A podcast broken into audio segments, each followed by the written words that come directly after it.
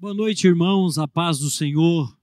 Glória a Deus por mais uma terça-feira na casa do Pai, onde podemos nos alegrar e nos apresentar diante dele, derramar o nosso coração e ter a plena convicção de que seus ouvidos estão inclinados ao nosso clamor, seus ouvidos estão atentos para receber a nossa adoração. Como eu sempre tenho dito, na vida nós só fazemos duas coisas: ou a gente peca ou a gente adora. Por isso, estar na casa do Senhor neste momento é verdadeiramente apresentar a nossa vida diante dele em adoração, crendo que somos aceitos mediante o sacrifício de Jesus lá na cruz do Calvário. E para começarmos essa terça da esperança, eu quero te convidar, juntamente com os irmãos que estão aqui conosco, nosso irmão Valdivino, o nosso irmão Elcio e também o nosso irmão Gabriel, para curvarmos a nossa cabeça e falarmos com o Senhor em oração nesta hora. Oremos ao Senhor. Pai, recebe, ó Deus, a nossa gratidão por este dia. Obrigado, ó Pai, porque mais uma vez o vento do Teu Espírito soprou em nosso favor e nós podemos, ó Pai, confiar no Teu nome, na certeza de que a Tua mão mais uma vez esteve estendida sobre nós. Recebe, ó Deus, a nossa gratidão e nos permita, ó Pai, nos alegrar diante de Ti, diante da Tua palavra, diante da Tua presença, porque sabemos, ó Pai, que tanto a tua palavra como o Senhor foram levantados na nossa vida para nos guardar, nos proteger, firmar os nossos passos, para que em tudo sejamos homens e mulheres bem-aventurados para a glória do teu nome. Pai, muito obrigado, ó Deus. Recebe a nossa gratidão e nos abençoe em nome do Senhor Jesus. Amém. Amém. Como sempre temos feito na Terça da Esperança, temos lido a palavra do Senhor e, conforme acordado, temos lido três salmos. E nessa noite estaremos lendo o salmo de número 53, 54 e 55. Vamos à leitura desses salmos. Eu começarei com o salmo 53, na sequência o irmão Elson com o salmo 54 e depois o irmão Valdivino com o salmo 55. A leitura do salmo 53, cujo título é a corrupção do pecador e a sua redenção. Diz o insensato no seu coração: não há Deus. Corrompem-se e praticam iniquidade. Já não há quem faça o bem. Do céu olha Deus para os filhos dos homens, para ver se há quem entenda, se há quem busque a Deus. Todos se extraviaram e juntamente se corromperam. Não há quem faça o bem, não há nenhum sequer. Acaso não entendem os obreiros da iniquidade? Esses que devoram o meu povo, como quem come pão, eles não invocam a Deus, tomam-se de grande pavor, onde não há a quem temer, porque Deus dispersa os ossos daqueles que te sitia. Tu os envergonhas, porque Deus os rejeita. Quem me dera que de Sião viesse já o livramento de Israel. Quando Deus restaurar a sorte do seu povo, então exultará Jacó e Israel se alegrará. Glória a Deus pelo Salmo 53. Vamos ao Salmo 54 com o nosso irmão Elson. Cumprimento a todos os irmãos na paz do Senhor Jesus. Salmo de número 54. O título é Apelo para o Socorro Divino. Ó Deus, salva-me pelo teu nome e faze-me justiça pelo teu poder. Escuta, ó Deus, a minha oração e dá ouvido às palavras da minha boca. Pois contra mim se levantam os insolentes e os violentos procuram tirar minha vida não tem Deus diante de si. Eis que Deus é o meu ajudador, o Senhor é quem me sustenta a vida. Ele retribuirá o mal aos meus opressores, por tua fidelidade dá cabo deles. Oferecer-te-ei voluntariamente sacrifícios, louvarei o teu nome, ó Senhor, porque é bom pois me livrou de todas as tribulações, e os meus olhos se enchem com a ruína dos meus inimigos. Glória a Deus pelo Salmo 54, Salmo 55 pelo nosso irmão Valdivino. A paz do Senhor para a querida amada igreja, que Deus possa estar falando em seus corações através dessa leitura. O Salmo 55 tem o título Davi se queixa da malícia dos seus inimigos, persevera em oração e lança a sua carga sobre o Senhor. Inclina, ó Deus, os teus ouvidos à minha oração e não te esconda da minha súplica. Atende-me e ouve-me. Lamento-me e rujo. Por, por causa do clamor do ímpio e da opressão do ímpio, pois lançam sobre mim iniquidade e com furor me aborrece. O meu coração está dorido dentro de mim, e terrores de morte sobre mim caíram. Temor e tremor me sobrevêm, e o horror me cobriu. Pelo que eu disse, a quem me dera asas como a de pombo, voaria e estaria em descanso. Eis que fugiria para longe e pernoitaria no deserto apressar-me-ia a escapar da fúria do vento e da tempestade. Despedaça, Senhor, e divide a sua língua, pois tenho visto a violência e a contenda na cidade. De dia e de noite anda ao redor dela, sobre os seus muros, iniquidade e malícia estão no meio dela. Maldade há lá dentro, astúcia e engano não se aparta das suas ruas, pois não eram um inimigo que me afrontava, então eu o teria suportado. Nem era o que me aborrecia, que se engrandecia contra mim, porque dele me teria escondido.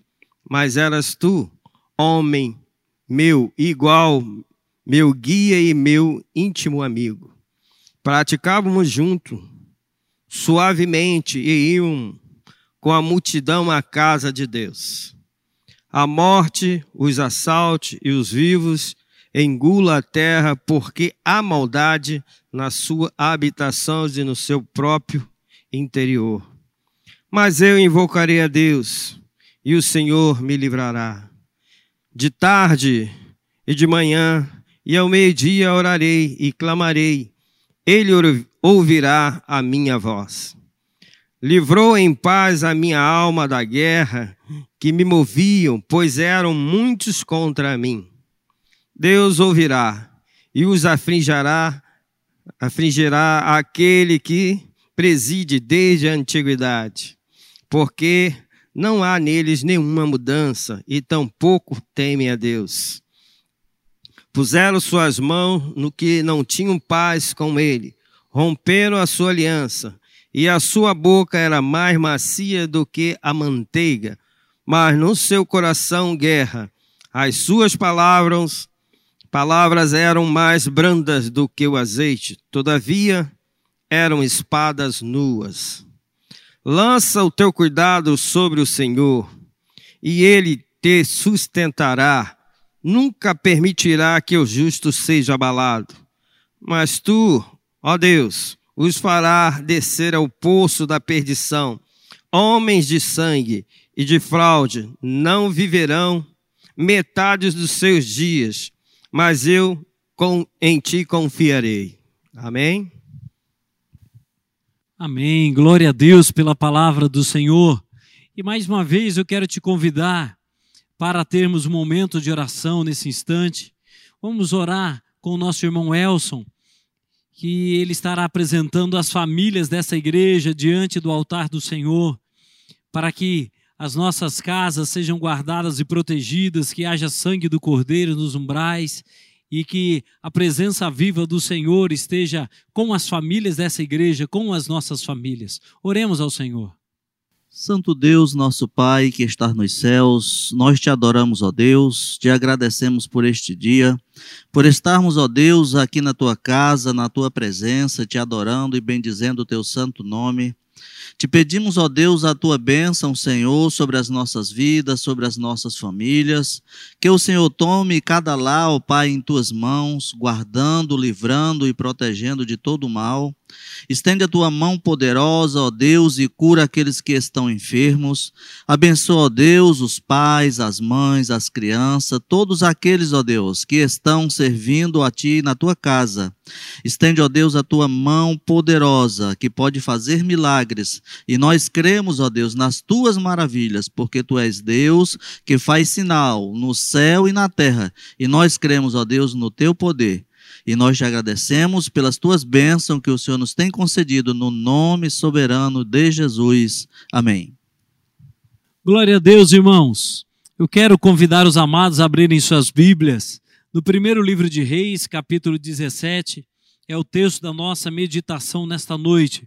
A palavra viva do Senhor que chega aos nossos ouvidos e desce ao nosso coração pela, pelo poder do Espírito, fazendo morada eterna e transformando as nossas vidas e a nossa realidade.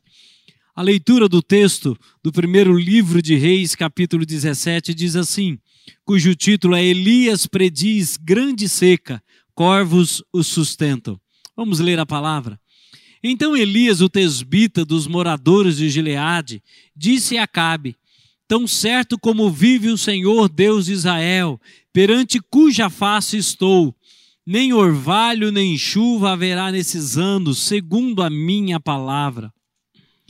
Veio-lhe a palavra do Senhor dizendo: Retira-te daqui e vai para o lado oriental, e esconde-te junto à torrente de Querite, fronteira ao Jordão. Beberás da torrente, e ordenei aos corvos que ali mesmo te sustentem. Foi, pois, e fez segundo a palavra do Senhor. Retirou-se e habitou junto à torrente de Querite, fronteira ao Jordão. E os corvos lhe traziam pela manhã pão e carne, como também pão e carne ao anoitecer, e bebia da torrente. Mas passado dias, a torrente secou, porque não chovia sobre a terra. Então veio a palavra do Senhor dizendo: Dispõe-te e vai a Serepta, porque a Serepta que pertence a Sidom. Demora-te ali, onde ordenei a uma viúva que te dê comida. Então ele se levantou e se foi a Serepta. Chegando à porta da cidade, estava ali uma mulher viúva apanhando lenha. Ele a chamou e lhe disse: Traze-me, peço-te, uma vasilha de água para eu beber. Indo ela buscá-la, ele a chamou e disse-lhe: Traze-me também um bocado de pão na tua mão. Porém ela respondeu: Tão certo como vive o Senhor teu Deus, nada tenho cozido. Há somente um punhado de farinha numa panela e um pouco de azeite numa botija. E vês aqui, apanhei dois cavacos e vou preparar esse resto de comida para mim e para meu filho. Comê-lo-emos e morreremos. Elias lhe disse: Não temas, vai e faz o que disseste, mas primeiro faze dele para mim um bolo pequeno e traze-mo aqui fora. Depois farás para ti mesma e para teu filho, porque assim diz o Senhor, Deus de Israel: a farinha da tua panela não se acabará, e o azeite da tua botija não faltará, até o dia em que o Senhor fizer chover sobre a terra. Amém, amados? Vamos orar mais uma vez? Pai, a tua palavra tem sido fonte de alimento, e por meio dela, Senhor, os teus filhos que vieram antes de nós viveram dias de paz, dias de alegria e dias de vitória. Também, ó Pai, confiado nesta palavra, nós te pedimos em nome do Senhor Jesus, derrama sobre a vida do teu povo a tua bênção, que o teu povo seja saciado, seja suprido, seja ministrado com toda a sorte de bênçãos espirituais e também com toda a sorte de bênçãos materiais para a glória do teu nome. Que haja, Senhor, verdadeiramente por meio da tua palavra, uma fonte inesgotável, alcançando os meus irmãos e as suas famílias, para a glória do Senhor eu te peço, em nome do Senhor Jesus. Amém. Amém. Eu quero crer, amados, que ninguém desses que nos ouvem nesta noite enfrentou um tempo de seca, um tempo de sequidão, um tempo onde verdadeiramente não choveu por três anos e seis meses. Essa foi a palavra que Deus colocou no coração de Elias, que fluiu de seus lábios para a sua nação. Não choveu sobre Israel por todo esse período, três anos e seis meses de seca. Como é viver em pleno deserto? Como é aguardar o fruto da figueira e ela não vir, o fruto da oliveira e ela não vir. Como é viver sem alimentos? Às vezes a gente observa algumas cenas, especialmente nos países africanos, onde falta o básico, o alimento, onde as crianças são desnutridas, onde o alimento está muito aquém de uma realidade como aquela. Hoje, no nosso tempo, a gente tem sim gente que passa fome no Brasil, a gente que passa as necessidades, são desprovidas de recursos. Mas já pensou você passar por uma situação assim?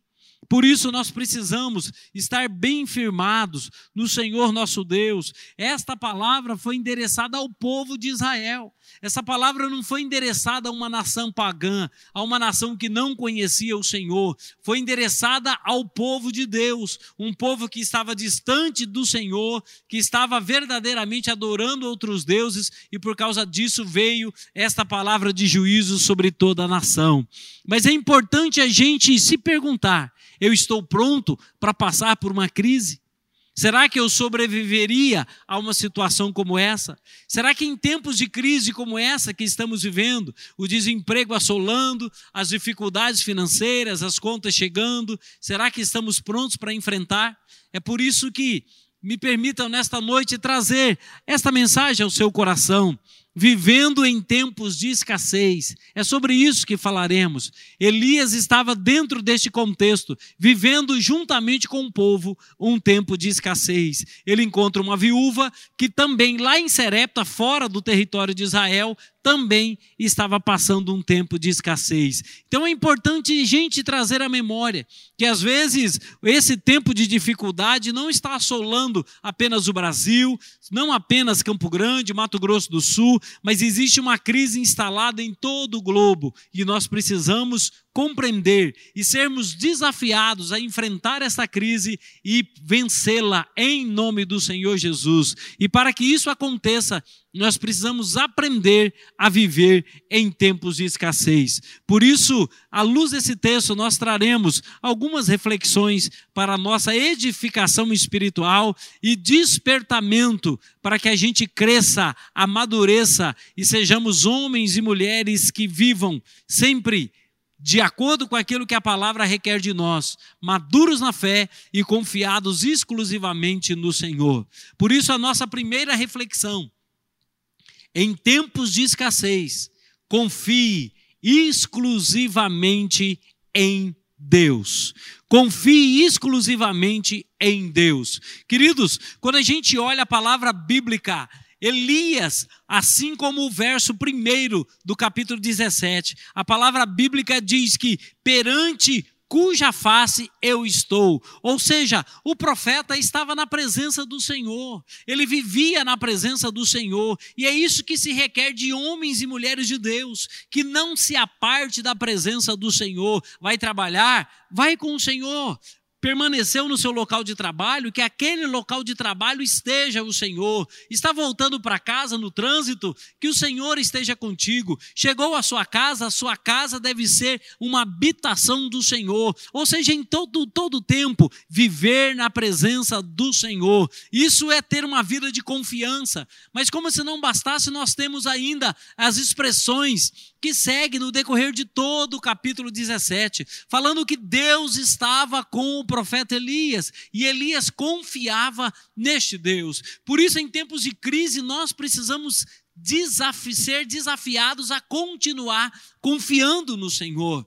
Como temos lido o livro de Salmos nas terças-feiras, é importante a gente trazer à memória alguns salmos. Por exemplo, o Salmo 23 o Senhor é o meu pastor e nada me faltará. Queridos, enfatizar, falar, trazer à memória esse salmo é verdadeiramente viver uma expressão de confiança, dizer que o Senhor é o meu pastor e nada me faltará. Falar esse salmo com a geladeira cheia, falar esse, salmo quando nós temos um bom emprego, falar esse salmo quando a conta bancária está suprida, não tem nenhum mistério, mas falar esse salmo quando a crise chegou, quando as dificuldades bateram a porta, quando a doença chegou à nossa casa e dizer com convicção: O Senhor é o meu pastor e nada me faltará, requer de nós uma confiança excessiva no Senhor nosso Deus. E só vai dizer esse salmo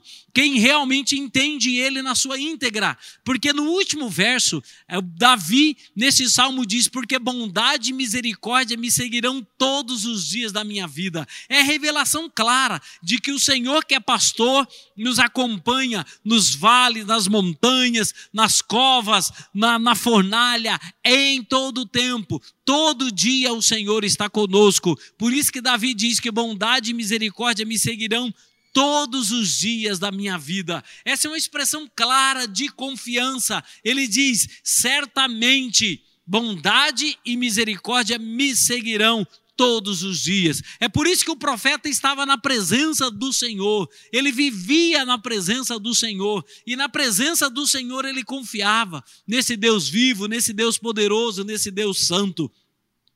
O próprio Davi, quando escreve o Salmo 37, ele diz: entrega o teu caminho ao Senhor, confia nele, e o mais ele fará.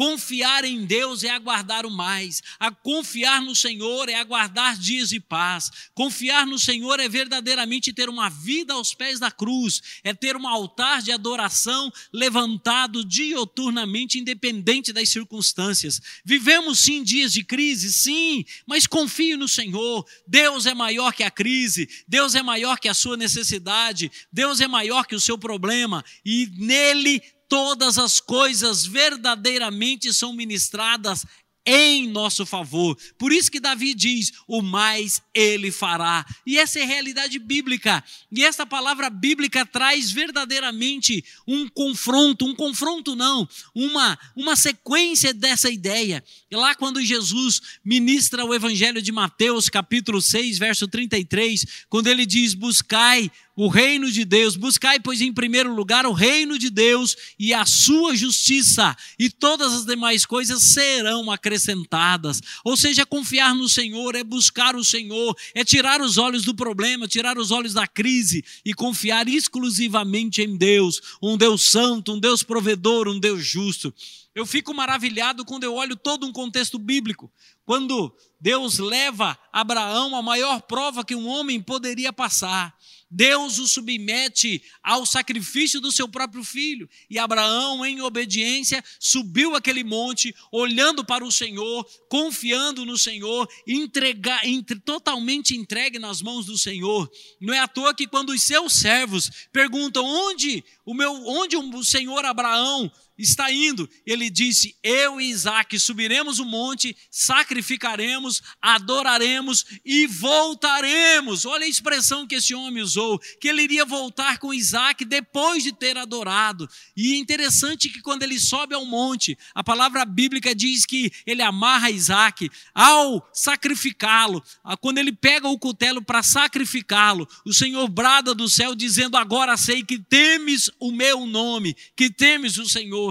E Abraão olha atrás de si e vê um cordeiro preso pelo chifre. E Abraão clama ao Senhor, ao Deus Todo-Poderoso, e aquele lugar chamou-se Jeová Jiré, o Deus da provisão, o Deus que se manifesta no meio da maior crise que um homem poderia enfrentar, no meio de um tempo de angústia que o coração de Abraão estava apertado. Deus se manifestou como Jeová Jiré, o Deus presente, o Deus que faz toda a diferença, o Deus da provisão, o Deus que olha a necessidade e provê de acordo com aquilo que nós precisamos. Por isso, glória a Deus, o Deus da provisão está presente na nossa vida, sustentando a nossa casa, sustentando a nossa dispensa. Um Deus que renova o nosso sustento sempre, dioturnamente. É por isso que o Senhor Jesus nos ensina a orar, dizendo: Pai, no, o pão nosso de cada dia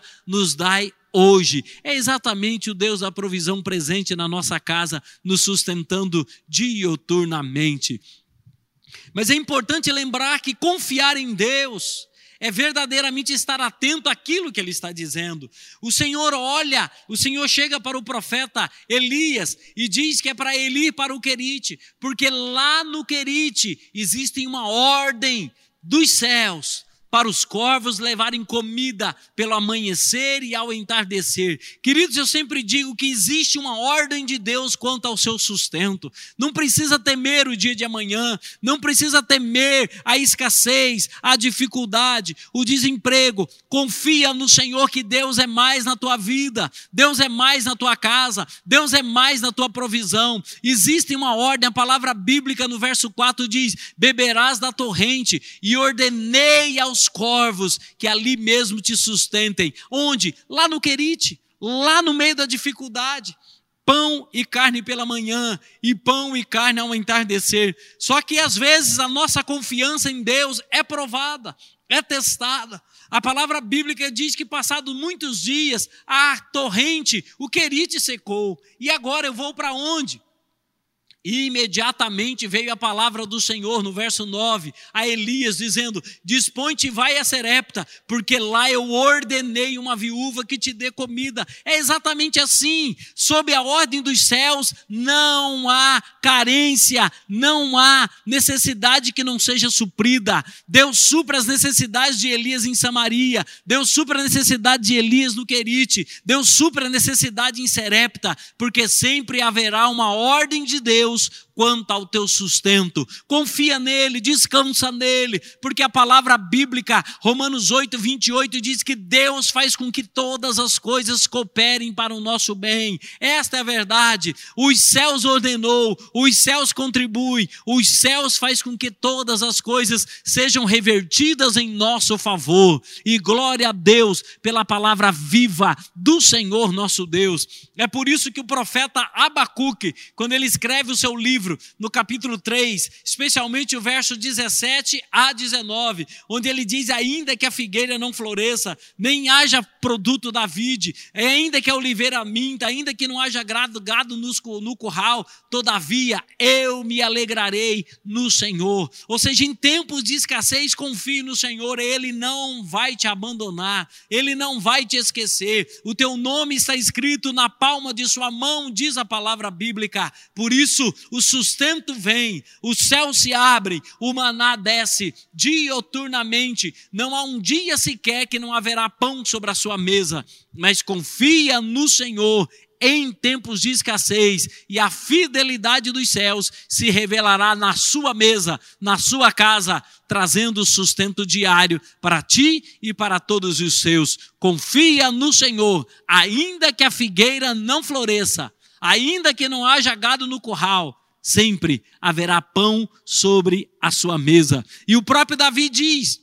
Fui moço e agora sou velho, mas nunca vi um justo desamparado, nem a sua descendência mendigar o pão. Por isso, o grande desafio nosso, meu e seu, é ser justo diante do Senhor e confiar exclusivamente nele, porque é dele que vem a porção que nos sustenta diariamente. Glória a Deus, queridos, porque existe uma ordem dos céus a nosso favor, no nome do Senhor Jesus. Mas eu quero também destacar uma segunda reflexão.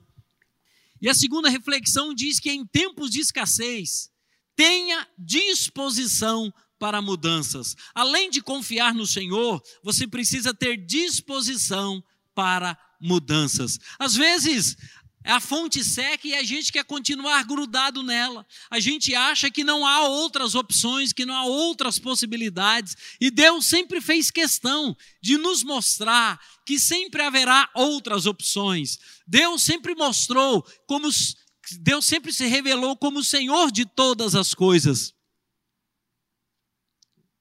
Quando nós vemos a história de Abraão, Abraão estava bem sucedido lá em Ur dos Caldeus e de repente Deus mostra uma outra opção para ele na terra de Canaã. Ele sai de Ur dos Caldeus e vai para Canaã. Era lá em Canaã que ele seria o homem do homem, o pai da fé, o homem levantado pelos, pelo Senhor para começar uma grande nação. Eu quero crer que se Abraão permanecesse em Ur dos Caldeus, a sua fé seria frustrada, aí a Sara não seria mãe e a partir de então ele seria a sua história, o seu legado paternal nunca teria existido. Mas em obediência, por entender que existe sim outras opções, existe sim a necessidade de mudança, é que Abraão foi para a terra de Canaã e lá ele se tornou pai de multidão, pai verdadeiramente de uma grande nação a partir de Isaac. Precisamos ter essa disposição de mudanças. Quando a gente olha atentamente para a vida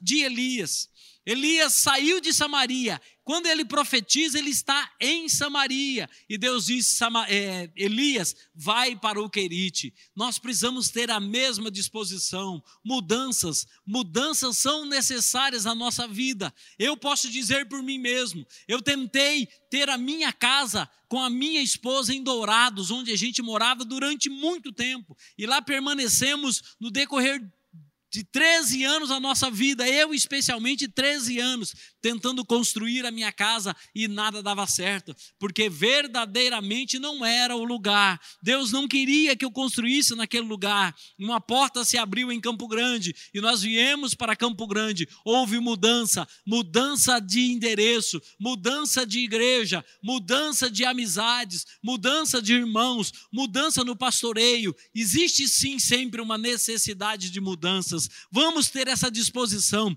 mudar de Samaria para Querite. Quando a gente chegar em Querite, de repente, nós vamos passar um tempo em Querite, mas de repente algo acontecerá e uma porta será aberta lá em Serepta, e assim sucessivamente as mudanças serão efetivas na nossa vida. Quando a gente olha para a vida espiritual, mudanças aconteceram na nossa vida. É por isso que a palavra bíblica em Colossenses 1:13 diz que ele nos libertou do império das trevas e nos trouxe para o reino do filho do seu amor. Ou seja, ele nos tirou, ele mudou o nosso endereço, ele nos tirou de lá. Mudanças acontecem. Antes servíamos a um Senhor e agora servimos a outro Senhor, o Deus todo poderoso, o Senhor dos céus, o Senhor da da terra, o soberano das nações, o Deus que governa todas as coisas. Mudanças são necessárias, mudanças de lugar são necessárias, mas quando a gente fala de mudanças em tempo de escassez, nós precisamos entender que além de mudanças de lugar, nós também precisamos mudar alguns conceitos. Conceitos que às vezes a gente traz arraigado conosco, mudanças que muitas vezes não, admi não admite mudanças. Nós precisamos entender, queridos, que esses conceitos, quando aplicados de um modo errado, nos leva a uma falência. Mudanças, por exemplo, na administração de recursos. Às vezes nós vivemos uma vida abastada e num tempo de crise nós não queremos mudar, queremos viver o mesmo estilo de vida, ter os mesmos conceitos, o mesmo estilo, a mesma alimentação, e isso não vai dar certo. Em tempos de escassez precisamos adotar mudanças, ser flexível. Eu lembro que durante bom tempo da minha vida, especialmente na minha adolescência, quando a nossa família enfrentou uma crise, uma crise financeira. Crise financeira gerada. Crise, existe a crise financeira que assola todo mundo, existe a crise financeira gerada. Essa crise que enfrentamos foi uma crise gerada. A própria família gerou essa crise e foi um tempo muito difícil. Eu costumo dizer que lá dentro daquele contexto, às vezes, quando a gente chegava da roça para o almoço, nós tínhamos que procurar um ovo no ninho das galinhas. E quando a gente encontrava um ovo, a gente fazia festa. Só que lembremos que aquele ovo, após ser frito, ele era dividido em quatro. Porque eu tinha mais quatro irmãos para dividir aquele ovo. Queridos, era um tempo de dificuldade. Morremos? Não, porque nos adequamos. Houve sim a necessidade de mudanças. Os conceitos chegaram, as mudanças foram efetivas. E às vezes a gente chegava, não tinha o ovo que a gente tanto queria, repartir, dividir em quatro, e às vezes a gente achava uma rúcula ainda na horta e gente fazia festa com uma rúcula. Glória a Deus, porque Deus está sempre nos sustentando. Deus é fiel, Deus não deixa faltar, Deus não deixa verdadeiramente aqueles que servem o Senhor em situação adversa. Glória a Deus, queridos. Por isso, tem essa disposição para mudança, tem essa disposição. Ser flexível em tempos de escassez é necessário, no nome do Senhor Jesus. Às vezes a gente está acostumado com caviar. Se não der o caviar, vá para o filé mignon. Não deu o filé mignon, vai para o colchão mole. Não deu o colchão mole, vai para o colchão duro. Não deu para o colchão duro, vai para um miolo de agulha, uma agulha, um miolo de paleta. Não deu, queridos, glória a Deus. Vá para o ovo, não deu o ovo. Vá para o arroz e feijão mas tenha sempre a disposição em vencer esta batalha, em vencer a crise, em ser em continuar de pé, lutando dioturnamente, porque em tempos de escassez precisamos ter disposição para mudanças. Mude mude, ajuste a tua conduta de acordo com a circunstância, mude a sua conduta de acordo com a regra. Puxa, eu ia trabalhar de carro, não está dando para ir de carro, vá de ônibus.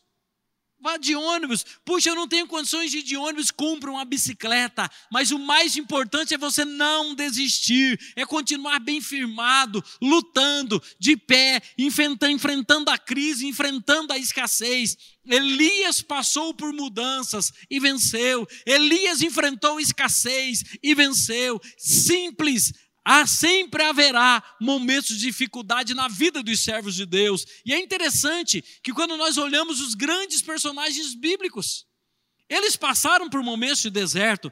Moisés foi treinado num deserto. Que dificuldade, que luta! Um príncipe que foi para o deserto, enfrentou dificuldade, areia, pós-areia, sol escaldante, sede, fome, mas lá ele se fortaleceu, ele foi forjado, ele foi verdadeiramente formado num grande homem do Senhor. Moisés passou por desertos e venceu, sendo ajustado mudanças após mudanças. Este homem, Elias, também, também foi forjado no deserto.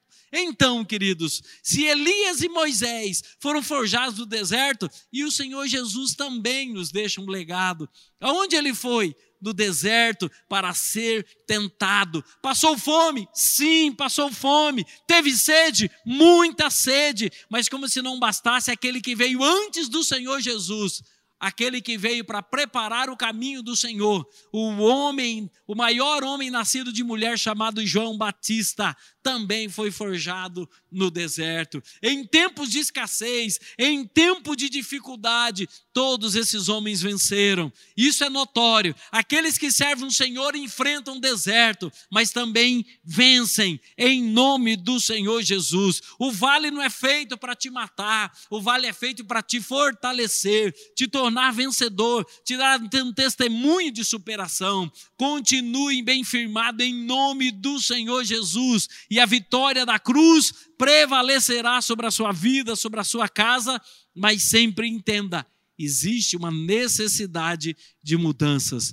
Mude, mude. Seja flexível, seja flexível, adote novos conceitos, adote novos estilos, transforme a sua alimentação numa alimentação mais barata, mas algo que te sustenta e te, que te mantenha de pé para continuar lutando todos os dias. Por isso, além de confiar no Senhor, tenha disposição para mudanças. Amém? E a última reflexão que eu destaco: em tempo de escassez, seja uma bênção e um abençoador. Seja uma bênção e um abençoador. Queridos, quando a gente olha para Elias, Elias chega em Serepta, ele encontra uma viúva. A viúva que tinha apenas um bocado de farinha e um pouquinho de azeite para o sustento de si mesma e de seu filho, e logo após iriam morrer porque não tinha mais nada na sua casa. E Elias prontamente se levanta e diz: Olha, se você fizer primeiro para mim, trazer um bolo para mim e eu comer desse bolo, no nome do Senhor Deus de Israel, a farinha não vai, não vai faltar na sua panela, o azeite também não se acabará. Ou seja, Elias se levantou para ser, para abençoar. Elias, Elias se levantou para ser uma bênção e um abençoador. Ou seja, isso é a nossa realidade. Muitas vezes a gente tem o recurso, mas a gente não quer abençoar ninguém. Elias, qual, é qual era o recurso que Elias tinha? Ele verdadeiramente tinha o Senhor consigo. E ele proclamou a palavra abençoadora na vida desta viúva. Eu fico olhando Pedro e João indo ao templo naquele dia, às três da tarde. E quando ele chega ali, ele encontra aquele homem prostrado, paralítico. A Bíblia não fala quanto tempo ele estava ali. E aquele homem olha para Pedro esperando receber uma moeda. O que Pedro tinha? Ele não tinha uma moeda. Mas o que é que ele tinha, afinal de contas? Ele não tinha recursos para curar aquele homem. Ele não tinha recursos materiais para pagar uma cirurgia, para pagar uma consulta, para pagar um tratamento. Mas o final de contas, o que é que ele tinha? Ele tinha o nome do Senhor dos Exércitos. Ele tinha o Jeová Rafá. Ele tinha o Deus da cura. Por isso que prontamente ele se levanta como bênção na vida daquele paralítico e diz: "Em nome do Senhor Jesus Cristo, Cristo, o Nazareno, levanta e anda. Ele foi bênção, ele foi o abençoador, ele foi o homem levantado pelo Senhor para mudar a história daquele paralítico. Dentro desta mesma ótica, Deus manda Elias para Serepta para mudar a história daquela viúva e de seus filhos prontamente, em tempos de escassez, nós precisamos entender que ainda assim Deus quer nos usar, Deus quer nos levantar para repartir aquilo que a gente tem, para ministrar o coração de pessoas, para suprir necessidades. De repente, você está guardando um único pacote de arroz para vencer o mês e alguém vai bater a sua porta dizendo: Você pode me dar um pouquinho desse arroz? E aí o que você vai fazer? Reter ou abençoar? A palavra bíblica diz que Elias deu o que ele tinha, e em contrapartida ele foi alimentado, e não somente ele, mas toda aquela viúva no decorrer de todo aquele tempo de escassez. Você está pronto para abençoar? Você está pronto para ser uma bênção? E dentro desta mesma ótica eu volto lá em Gênesis 12, quando Deus chama Abraão. Da palavra bíblica que Deus chega para Abraão diz: "Se tu uma bênção", ou seja, Abraão tinha que ser uma bênção. E na sequência, a palavra bíblica diz que abençoarei os que te abençoarem e amaldiçoarei os que te amaldiçoarem. Queridos, esta palavra e, e a expressão que se segue, em ti serão benditas todas as famílias da terra. Ser uma bênção para abençoar. Em tempos de escassez, foi para isso que Deus levantou a igreja para abençoar em tempos de escassez, quando o povo está clamando, a igreja é levantada, quando o povo está padecendo, a igreja está de pé, quando o povo está sedento, a igreja precisa verdadeiramente cumprir o seu papel de sal da terra e luz do mundo. Quando eu olho para a igreja primitiva, quando aqueles homens vendiam as suas propriedades e traziam os valores correspondentes aos pés dos apóstolos,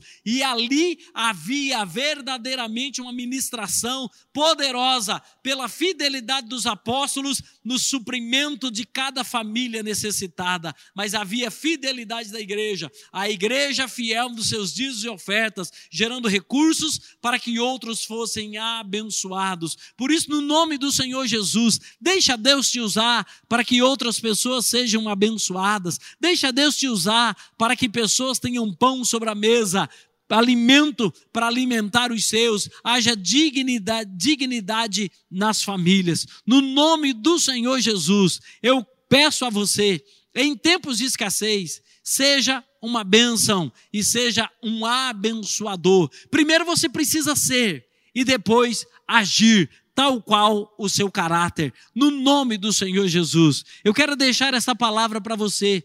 Temos aí vivendo dias difíceis, dias de desemprego batendo a nossa porta, às vezes pessoas carentes, pessoas necessitando de alimentos, aluguel atrasado, luz cortada, água cortada. é tempo de confiar no Senhor.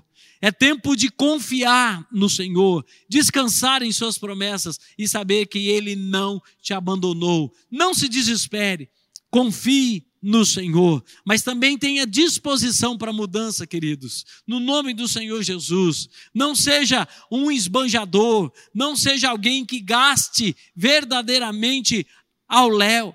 A palavra do profeta Isaías, capítulo 55: Por que gastais o vosso dinheiro naquilo que não é pão? Por isso, em tempos de escassez, é foco, é ter exatamente prioridades bem definidas e mudanças claras, efetivadas na sua vida e na sua casa. Aprenda a apagar a luz, aprenda a fechar a torneira, não seja dispendioso, mas seja um bom administrador de todos os recursos dos céus. E seja também uma bênção na vida dos seus, na vida dos seus vizinhos e na vida de todos aqueles que cruzarem o seu caminho. É assim que se vence a crise, é assim que verdadeiramente temos a bênção do Senhor sobre nós e sobre todos os nossos, em nome do Senhor Jesus. Amém? Nesta hora eu quero orar contigo abençoar a sua casa, abençoar a sua dispensa e que haja uma movimentação nos céus em teu favor nesta hora, para a glória do Senhor nosso Deus. Vamos orar, querido. Eu quero te convidar a orar comigo em nome do Senhor Jesus.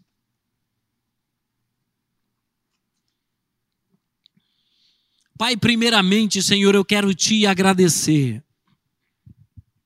Obrigado, ó Pai, pelos teus cuidados. Obrigado, Senhor, porque através da tua boa e poderosa mão, grandes coisas têm acontecido na vida do teu povo.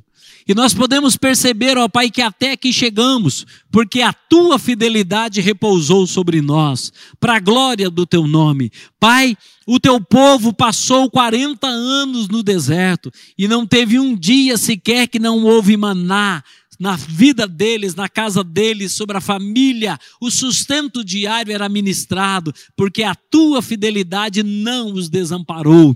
E mais uma vez, ó Pai, dentro deste contexto de deserto, de crise, de pandemia, eu peço, Senhor, sustenta o teu povo, faz um milagre na dispensa, faz um milagre na geladeira, em nome do Senhor Jesus. Abra uma porta de trabalho, abra uma porta, Senhor, para que esses homens e mulheres tenham do Senhor um sustento liberado nos céus, alcançando a terra, especialmente a casa dos meus irmãos, para a glória do Senhor, ó Pai, dá a tua bênção, em nome do Senhor Jesus, sustenta-os com a tua fidelidade, sustenta-os, ó Deus, com os céus abertos, assim, ó Pai, como o Senhor proveu o cordeiro para Abraão, provê também um cordeiro para os meus irmãos, o Jeová Jiré, o Deus da provisão, atenta às necessidades da casa dos meus irmãos, ó Pai. Supre necessidades, Pai, para a glória do Senhor. Abra as janelas dos céus. Coloca uma fonte jorrando sobre esses lares, em nome do Senhor Jesus. Que sempre haja, Senhor, a multiplicação de alimentos. Que haja, Pai, um rendimento sobrenatural do dinheiro, da dispensa, do alimento e tudo aquilo que eles precisarem para a glória do Teu nome. Eu clamo, Senhor, em nome do Senhor Jesus. Abençoa a nossa nação, abençoa o nosso estado, abençoa a nossa cidade. Arranca, Senhor, deste lugar aquilo que ameaça a economia e as finanças do teu povo.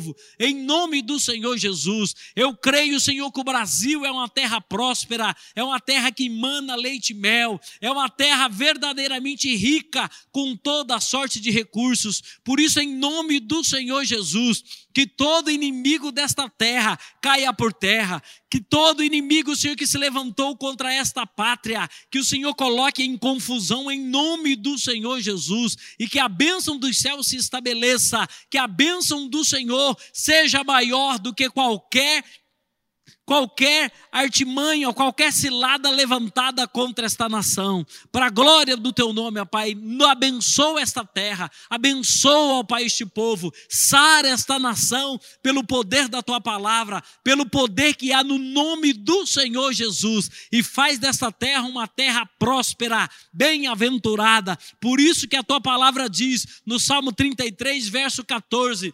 Bem-aventurada a nação cujo Deus é o Senhor. Governa esta terra, governa esta pátria. Nós te pedimos em nome do Senhor Jesus. Amém. Amém. E dando sequência, queridos, vamos ter um momento de oração pelos nossos enfermos. Eu quero pedir que o nosso irmão Valdivino ore ao Senhor, clamando pela vida da Letícia, a futura nora do Tony e da Cléo. Quero orar também que nosso irmão Valdivino ore pela vida do Natan, que esteve tão bonitinho hoje de gravata e tudo, recitando o salmo, recitando o verso bíblico juntamente com a sua irmã Radassa. Glória a Deus pela sua vida, Natan, o pacificador, no nome do Senhor Jesus, que a bênção dos céus repouse sobre ti. Orar também pela vida dos nossos idosos e sobre todos aqueles que estão enfermos. Vamos orar também pela vida do Luiz, do Luiz Gustavo, que ele seja curado deste câncer em nome do Senhor Jesus. Vamos orar com o nosso irmão Valdivino. Glória a Deus. Do Senhor é a terra, do Senhor é o povo, do Senhor é a nação. Santo e maravilhoso Deus, queremos te dar graça por esta oportunidade de aqui estarmos, de estar intercedendo, Senhor, pelos enfermos da tua casa, Senhor. Deus meu, vamos te agradecer pela vida do Natan, pela vida da Letícia, que o Senhor tem cuidado, Senhor o Senhor tem abençoado, Senhor. Tem guardado, Pai. Continua protegendo, Senhor. Também te entregamos, Senhor, todos os idosos que estão no grupo de risco. Senhor guarda, livra de todo mal, de toda pandemia, Senhor. Acampa os seus anjos em volta à casa dos teus servos para o guardar, para o livrar, Senhor. Que o Senhor é um Deus de livramento, o Senhor tem prazer em abençoar os teus, Senhor. O Senhor não deixa desamparado o justo, Senhor, e nem a sua descendência mendigar o pau. Abençoa, Senhor, rica e poderosamente o teu povo, Senhor, no nome de Jesus Cristo. Amém. Glória a Deus. Mais uma terça da esperança, querido. Que a sua fé seja renovada, que o seu coração receba do Senhor esta palavra e que em todo o tempo sejamos povo de Deus. Por isso, Continue crente, continue bem firmado, que não haja desânimo no teu coração. A palavra bíblica diz: aquele que perseverar até o fim será salvo. Persevere, faça da perseverança o lema da sua vida, que a sua casa, a sua família, aproveitando esse tempo aí de isolamento ainda, que seja uma família mais próxima do Senhor, que a tua vida esteja mais próxima do Senhor e que em todo o tempo sejamos verdadeiramente homens e mulheres de Deus para a glória exclusiva dele. Hoje eu quero pedir que o nosso irmão Elson termine a nossa terça da esperança em oração, clamando pela igreja de Jesus e abençoando o povo de Deus. E assim estaremos nos despedindo dos amados irmãos, lembrando que a saudade continua, o amor continua e que muito em breve estaremos neste lugar. Estamos aguardando aí esse tempo de distanciamento, mas logo em breve celebraremos o Senhor com tudo que temos, com tudo que somos e uma comunhão poderosa será reinaugurada para a glória do Senhor nosso Deus. Oremos. Pai Santo, Deus de amor, nós te louvamos, te agradecemos, ó Deus, por este dia que o Senhor nos tem concedido. Nós te adoramos, ó Deus, porque o Senhor é o nosso ajudador. O Senhor é quem sustenta a nossa vida. É o Senhor que guarda a tua igreja, que livra, que protege.